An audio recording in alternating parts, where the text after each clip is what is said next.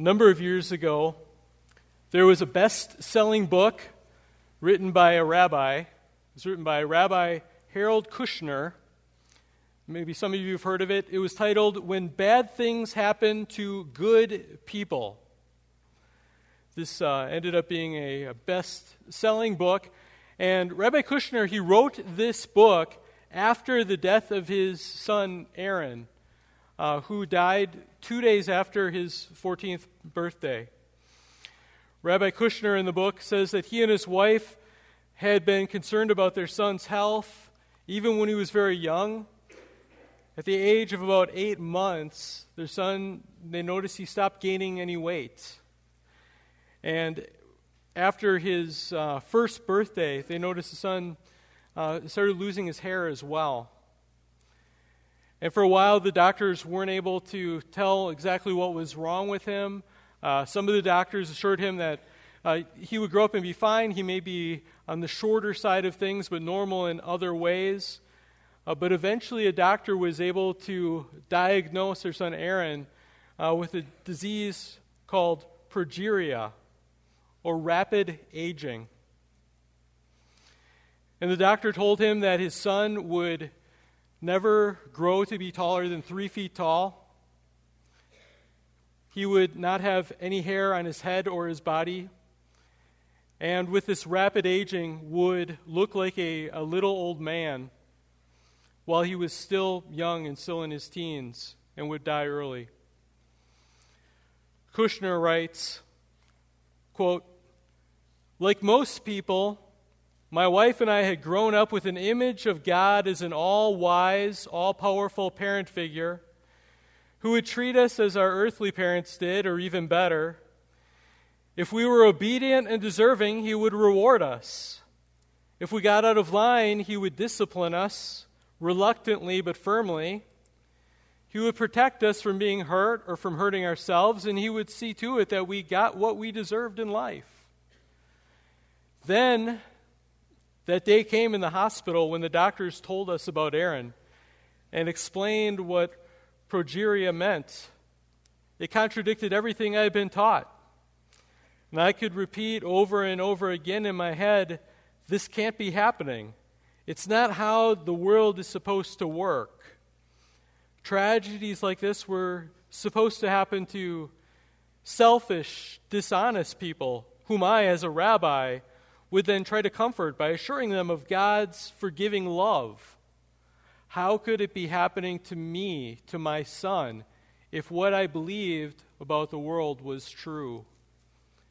End quote. Is it true? Is it true that bad things are only supposed to happen to bad people? And that if something bad happens to someone, well, it must because that person had it coming, right? And when good things happen to the rest of us, it must be a sign that God is well and pleased with us.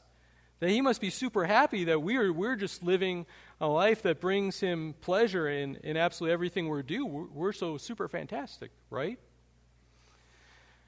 Bad things do happen to people. You're aware of that. And that's what Jesus is dealing with in today's passage in Luke 13. Let's look at this. We'll read the first section. We're going to deal with the first nine verses. We'll read the first five to begin with. It says, There was some present at that very time who told him, told Jesus, about the Galileans whose blood Pilate had mingled with their sacrifices. And he answered them, do you think that these Galileans were worse sinners than all the other Galileans because they suffered in this way? No, I tell you. But unless you repent, you will all likewise perish. Or those 18 on whom the tower in Siloam fell and killed them. Do you think that they were worse offenders than all the others who lived in Jerusalem? No. I tell you, but unless you repent, you will all likewise perish. I want to think about the question today and why do bad things happen to people. And I've grouped this into uh, to five points to help us to make, try to start to make sense of this. We're not going to be able to answer everything and put a nice little ribbon on top of all of life's problems, but hope that God's word is going to give us things that we need to hear and direction for us to have. And I think the first thing that we need to realize from this passage and from Scripture, when we think, why do bad things happen to people? The first thing is that it is not because they are outside of God's control. One of the reasons that they happen is not because they were outside of God's control. I mentioned Harold Kushner in the book he wrote, Why Bad Things Happen to Good People. And in this book, which, by the way, I, I do not recommend, um, he says that he had this former view that, yeah, bad things happen to, to bad people and good things happen to good people. But he realized, well, I'm, I'm a good person, I'm a good rabbi, yet this happened to me. And as he goes uh, through this, and over 14 years, uh, watching his son age prematurely and then die, uh, the conclusion that he comes to is that he had been wrong about this view of God, giving people what they deserve, but his conclusion is that really God would prefer to, to not give any of us suffering. God would prefer not to, to have any of this happen, but, and God is doing the best that He can, He's just not able to pull it off. God feels your pain. God empathizes with you through this, but He's limited. And he cannot make these things happen. In the book, he says that sometimes these things happen for no reason at all. In fact, chapter 3 in the book is literally titled, Sometimes There Is No Reason. Let me ask you does that, does that comfort you more or less to think that the tragedies that you have in your life would happen for, for no reason whatsoever? Say, well, God's off the hook because it, it's just random, it just, it just happens. And God is not in control of these things at all. It says that bad things happen to everyone because of the chance and the, well, the laws, the inflexible laws of nature. And there's no exceptions for, for nice people. God didn't cause these things to happen, and God does not have a plan for them. God is good, He just can't stop these things. Kushner writes, quote, God would like to give people what they deserve in life, but He cannot always arrange it. Unquote. And reading this, you're supposed to be comforted by the idea that God feels really bad about your pain, but he just can't do anything about it. Kushner also writes, quote, he says, I believe in God, but I do not believe the same things about him that I did years ago when I was growing up or when I was a theological student. I recognize his limitations. He is limited in what he can do by the laws of nature and by the evolution of human nature and human moral freedom. I no longer hold God responsible for illnesses, accidents, and natu- natural disasters because I realize that I gain little and lose so much when I blame God for these things. And he goes on to say that the tragedies have have no meaning. The best you can do in these tragedies is you can try to find a meaning in them, but there's no inherent meaning in these things. Like I said, I, I don't recommend this book. Um, unless you want to read it just to make you grateful that these things are not true. And when I read this, it was, it was heartbreaking to think that this was his worldview, and that so many people reading this and and this was written decades ago, uh, but all the people that have read this over the years that uh, that found comfort in this. Uh, just what a false comfort that is. And what a shallow comfort to, to think that God is out of control, that there's no purpose in these things, that they're just, they're just random events uh, that, that happen to us. And reading this book, too, I just noticed it, he had no confidence in Scripture. At times, even disagreeing with biblical authors, saying they, they said things that were wrong. No confidence in, in heaven in there being an afterlife where the judge can, can make things and put everything right. He has no confidence that prayer does anything or can change anything. and no real sense that we are guilty. I mean, the title of the book is Why Bad Things Happen to Good People.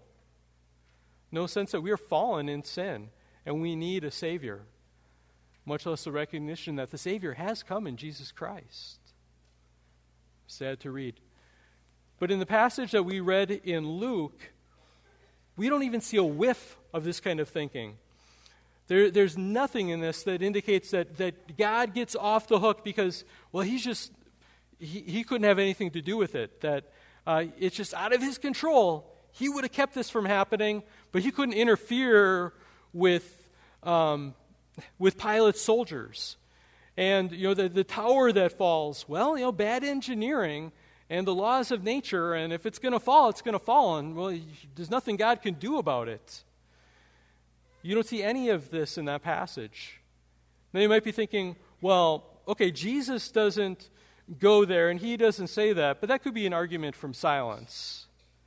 Well, in case you're thinking that, let me just point out that in the entire rest of Scripture, you never see God getting off the hook for the bad things that are going on by saying that he is not sovereign. That there are areas where it's just, well, it's, that he, it's out of his control. You know, he can't touch the laws of nature or physics. They are what they are, and God's just got to stay in his lane. No, we need to make this clear. God cannot be blamed for these things as if he did something wrong.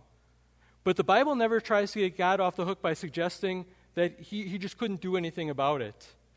In fact, there's so many other passages in Scripture that that say the opposite, that confirm that God is sovereign over all things. I'll give you just a, a, a, sampling of these. In our Sunday school class this morning, we were talking about this, and we went over way more than, than just these. Uh, if, you, if you're not coming to a Sunday school class, if this is something you want to go more in depth in, I, I welcome you to come to the, uh, the West Overflow class. Uh, Ephesians 1.11 says that God works all things after the counsel of his will. All things. Not just some things, all things. Job 42 2 says, I know that you can do all things and that no purpose of yours can be thwarted. Lamentations 3 37 through 38. Who is there who speaks and it comes to pass unless the Lord has commanded it? Lamentations is being written after Jerusalem was destroyed, utterly destroyed by the Babylonians. That it says that the Lord sent as punishment to them because of their sin that they kept committing and kept committing. And it says, Is it not from the mouth of the Most High that both good and ill go forth? Matthew 10 27 Are not two sparrows, sparrows sold for a cent, for a penny, and not one of them will fall to the ground apart from, from the will of your Father? As we've talked about, even an insignificant bird isn't going to, to fall apart from God's his will, his permission, his design, his plan. And then we can see how God is even at work in human decisions. At the end of uh, Genesis, there's a story of, of Joseph having been uh, sold into slavery by his, his, his brothers, and all this mistreatment that he goes through, and all these things that, that people did to him. And at the end, he says to his uh, brothers when they come down to Egypt, because there was famine in the land, Joseph says to them, As for you, you meant evil against me, but God meant it for good, in order to bring about this present result, to preserve many people alive. So the first thing we want to make clear is the truth is that God is, God is sovereign over all things, and even over tragedies. And, and that, is a good thing for us to know. That if these things do come into your life, it first has to pass through the, the permission in the hand of your loving Father. And He will not do this unless He has His purposes for this. So that was the first point. But second, if we're thinking of why do these things happen, this is another reason why they don't happen. And this is a main point of this passage is that it is not because some people are worse sinners than others. So let's walk through this passage again that we, we had read. It says, Now on the same occasion there were some present who reported to him about the Galileans whose blood Pilate had mixed with their sacrifices. Okay, so what's going on there? This is a gruesome tragedy that had happened. The Galileans were uh, from the northern part, and they would have been obviously traveling south. This would have been, uh, we can surmise they would have been coming for Passover because that was the time that people that weren't priests did come with their sacrifices. They would have been bringing uh, lambs or some other animal for uh, the sacrifices at Passover. And we don't know exactly what happened. Uh, there are some records in history of uh, Pilate and others doing all kinds of terrible atrocities, uh, killings and uh, slaughterings. None of the ones that are recorded uh, seem to fit these details exactly, but it does show this is the type of thing that, that went on. So this is very believable for this to have happened. So it seems that these people were coming, and we don't know if there may be what kind of political motivations there were or why uh, Pilate was upset with them, but it seems that he would have sent his soldiers and uh, would have slaughtered them and seemed to have slaughtered them along with their uh, the sacrifices, the lambs that they were bringing, so that and this is gruesome that the, the blood from the humans and the blood from the animals was mingled together in this, this awful mess.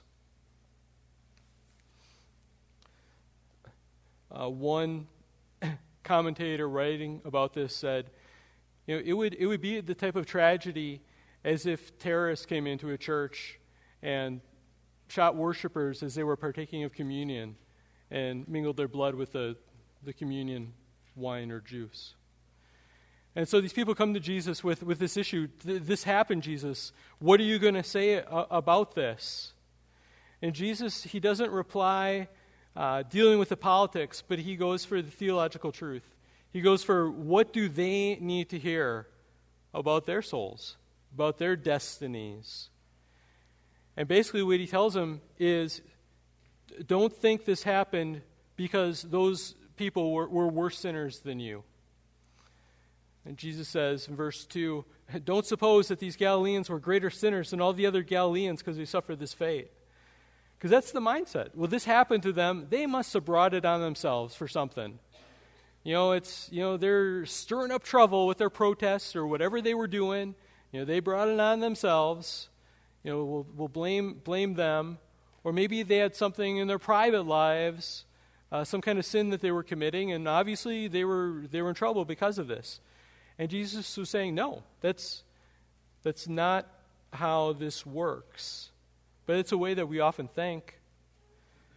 In fact, in the book I mentioned, Rabbi, Rabbi Kushner tells about one day having to deliver the news uh, to a family in his synagogue that their 19 year old daughter, who had gone off to college, um, had died suddenly. Just all of a sudden, a, a blood vessel burst in her brain and she died. And he has to deliver this news to them. And he says he was surprised that the, the first words that came out of their mouth, they said, You know, Rabbi, we didn't fast last Yom Kippur. They immediately thought, this happened because of us. This happened because of something that we have done, and this was God punishing us specifically for some sin that we have done.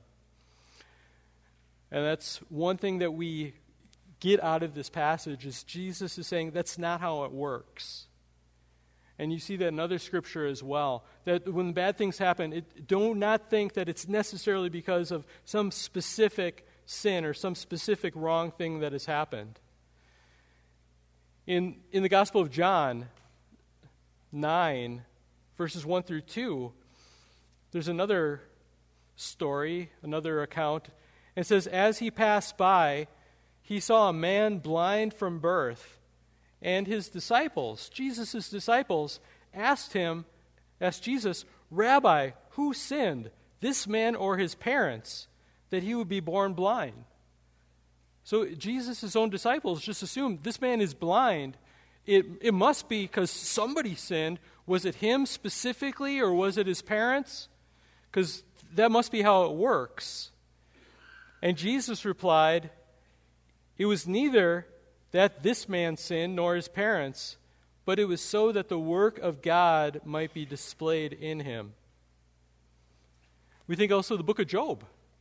You think of a big message there is uh, Job has all this tragedy that comes to him, and his friends that come and they try to comfort him, and after a while they try to explain this to him, and they think, well, we can we can help you out if we get you to confess your sin, because obviously, Job, this happened because of some specific sin that you have done.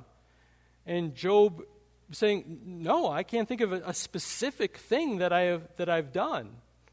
They say, Well, there must be something. Otherwise, this wouldn't be happening to you. Now, I do need to say this. Sometimes, sometimes it is true that sin brings painful consequences. It is true. And there's sometimes scripture tells us that we're, we're disciplined or punished because of specific sins. Sometimes. Sometimes there are sins that have natural consequences. You do something and there are bad things that happen because of what you've done. And you can, on your own, think of probably two dozen examples very quickly. But not always. This passage is saying that not always. So, when something bad happened to you, when you got a, a specific diagnosis, when something happened uh, with a loved one that you had, when so, that thing that happened at work, it, it's not necessarily because of something that you've done. It's not God punishing you necessarily for something. Jesus gives another example. He talks about this tower that fell and, and killed 18 people in Siloam.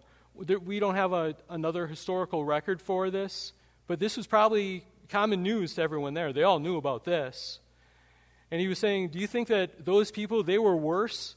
That somehow, you know, this tower just got ready, and, you know, as soon as, like, the 18 worst people were right there, bam, now it falls and gets them.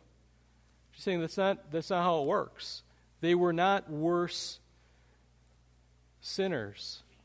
Sometimes tragedies happen to faithful servants of the Lord. There's an account one Sunday afternoon in Papua New Guinea. There were two Wycliffe missionaries, Walt and Yvonne Steinkraus, were resting alongside their daughters when precisely at 3 o'clock a half mile section of a mountain broke off and buried them alive. They may have never even known that it was coming. I think, what would be the purpose of that? I mean, just a, a random hillslide, you know, in a, this land that, that needs Jesus, people, missionaries faithfully trying to serve Him. Was it this because of their sin? Uh, no, we wouldn't think so. And Jesus is telling us not all tragedy is due to specific sins. But what does Jesus tell? What is the message he wants us to get from this? And I'll tell us, he, he doesn't give a complete, well, here's all the reasons why it happens. But he says, if you want to take one thing away from this, here's what you need first and foremost to get and it's in this passage.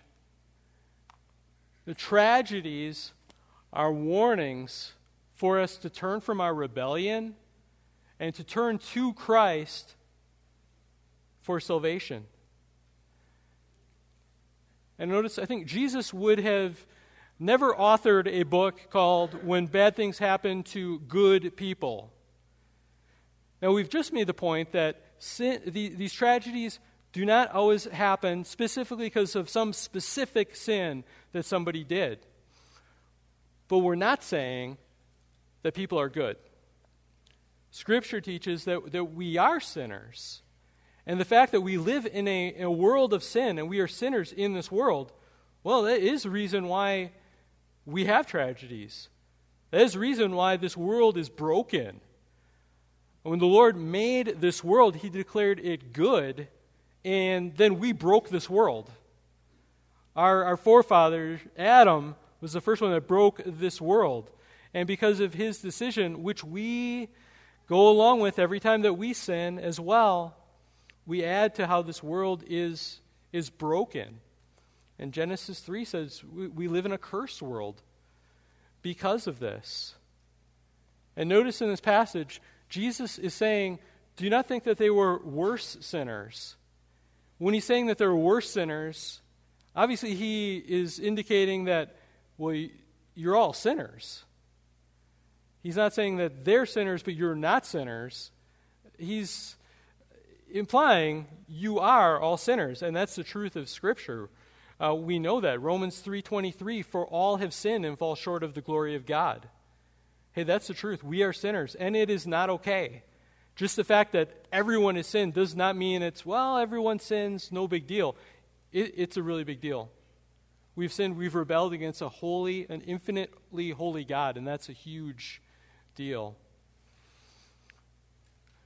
Now, the reason we look around and we see some people, they seem good, and other people seem like they're, they're terrible sinners, is because we're just comparing people to people instead of comparing people to God as the standard.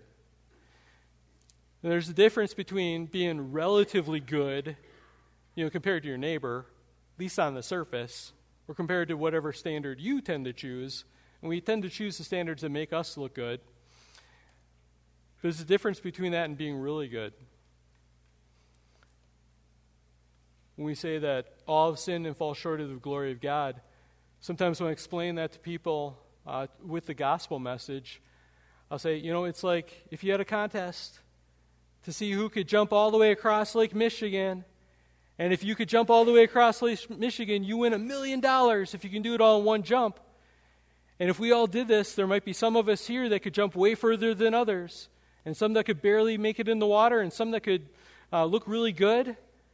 And if we compare just one to another, we'd say, oh, some people here are, are, really good and some people uh, really fell short. But we'd realize who won the million dollars? Well, none of us. Because compared to jumping across Lake Michigan, and that's the goal, none of us came even close. If you looked at it from a satellite, you couldn't even tell the difference between us. And that's what it's like with our righteousness. Some of us, when we look around, it seems like some people are other people, they're so much better than you, or you're so much worse, or they're so much worse. From God's point of view, we're not even moving the dot on the radar.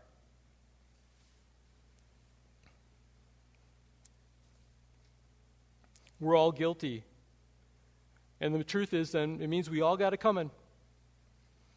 Scripture says the wages of sin is death. So, tragedies are usually not because of any particular sin that we do, but it is because of sin. We live in a fallen, broken world because of human sin. None of us are innocent. We don't deserve all the blessings and joys that, that we take for granted every day. When we think we deserve these things, we don't. We're, we're sinners. I know that apart from Christ, I deserve nothing but death and hell. That apart from Christ, that is what I deserve. And when that sinks in to you, you can't blame God if He gives me something that's closer to what I actually deserve. Because I, I don't deserve uh, friends and a nice church and great people and, and my wife and my kids and a warm house and a beautiful day and all the joys that we have. I, I deserve to be punished right here and right now apart from Christ. When I was in high school, I remember going to, to summer camp.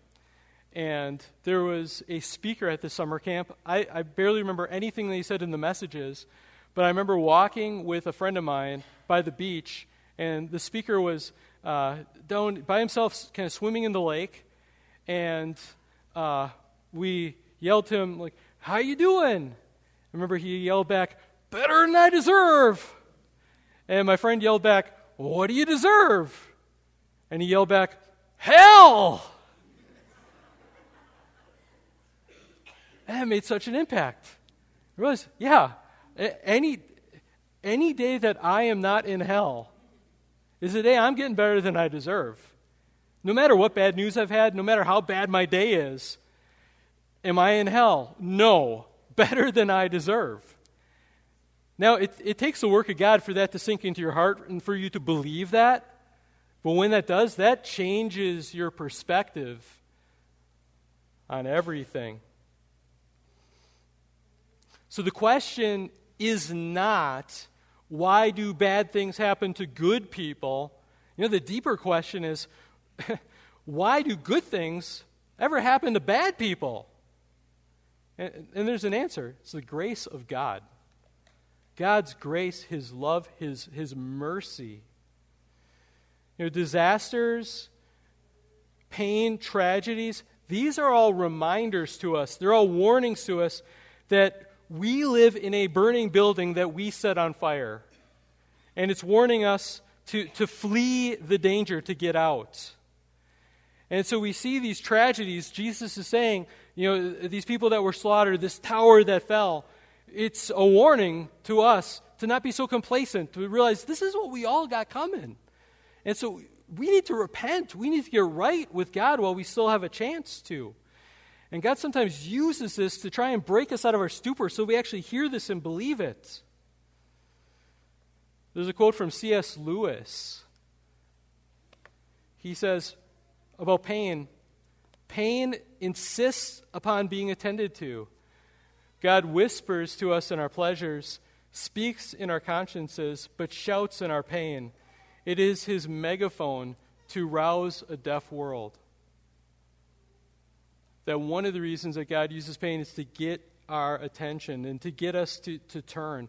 And God is, is using this megaphone and He's shouting to you, Repent, turn, get out of the burning building so you don't perish. Come to the one that can actually save you.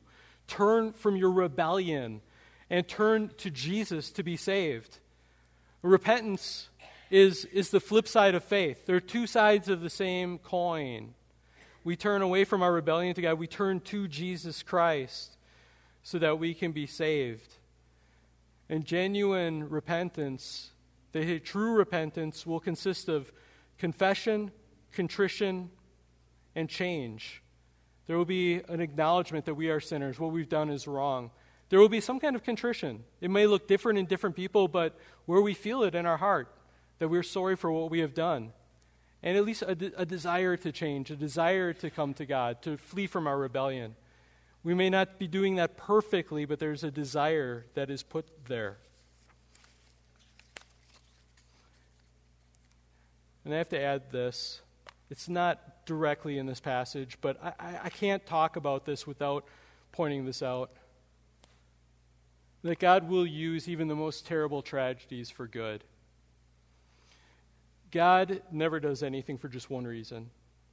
If he does it for one reason, he does it for a hundred. If he does it for a hundred reasons, he does it for a hundred million reasons and beyond. God's plan connects with everything. He's going to use your pain for him, not just one purpose, but for countless purposes in your lives, in the people around you, in a ripple effect that will extend to, to glory. And he does all of this, everything that he does, for his glory and for our good. At least for the good of those that have turned to him, that have repented. And we know this because Romans 8 28 gives us this beautiful promise. And we know that God causes all things to work together for good for those who love God and are called according to his purpose. So, for believers, for those that have trusted Christ, so that means that this promise may not apply to you if you haven't repented and turned to Christ and accepted Him as your Savior. But this promise can apply to you. This can apply to you if, if you recognize that you're a sinner, this is bad. You recognize who Jesus is, and you put your trust in Him now as, as your personal Savior. He died on the cross and rose again, doing everything that was required to save you from hell. He paid the price that you could never pay, and He paid it in full, and He offers this to you as a gift that you just have to turn to Him and receive it by faith. And so, even the, the worst things God will use. And we know that because He used even the worst thing that ever happened for greatest purpose. The, the most evil thing that ever happened was putting the Son of God on the cross and killing him. Because he's the only actual good person that had a bad thing happen to him. So if you want to talk about why do bad things happen to a good person, it's because God chose that. Jesus chose that to save you. so that you could go to heaven, so that you could be with him to, forever, because there was no other way. And it was God's plan, and it was Jesus' uh, will and his desire to come and to hang on that cross in your place so you could be with God forever and have joy and have forgiveness and have salvation. Men of Israel, listen to these words Jesus the Nazarene, a man attested to you by God with miracles and wonders and signs which God performed through him in your midst, just as you yourselves know. This man delivered over by the predetermined plan and foreknowledge of God, you nailed to a cross by the hands of godless men and put him to death. But God raised him up again, putting an end to the agony of death, since it was impossible for him to be held in its power. And finally, the time to repent is now. That's the point of this. There's a few more verses. Read these very quickly. And he told this parable A man had a fig tree and planted it, planted in his vineyard, and he came seeking fruit on it and found none. And he said to the vine dresser, Look, for three years now I have come seeking fruit on this fig tree and found none. Cut it down. Why should it use up the ground? You know, it's using the, the nutrients from everything else. It's, it's not producing any good fruit. It's, it's a bad tree. Just cut it down. And he answered him, Sir, let it alone this year also. We'll give it one more year. We'll give it a chance until I dig around it and put on some manure, some fertilizer. Then, if it should bear fruit next year, well and good, but if not, you can cut it down. Now, we deserve punishment now. God is giving us a time out of His patience for us to come to Him, a time where we can turn to Him. But don't presume that this will last forever. It, it, it isn't. One day we will leave this earth, and once we do, our opportunity is over, and we don't know when that's going to be. Today, if you hear his voice, do not harden your hearts. As one person said, life is tragic, life is hard. Tragedy is hard, and life is short. But life is more tragic if one does not turn to God. All these tragedies that you see, in a sense, God uses them as a grace for the greatest thing to get your attention and to turn you to Him so that you can be saved and be with Him forever. That's good news. Let's pray.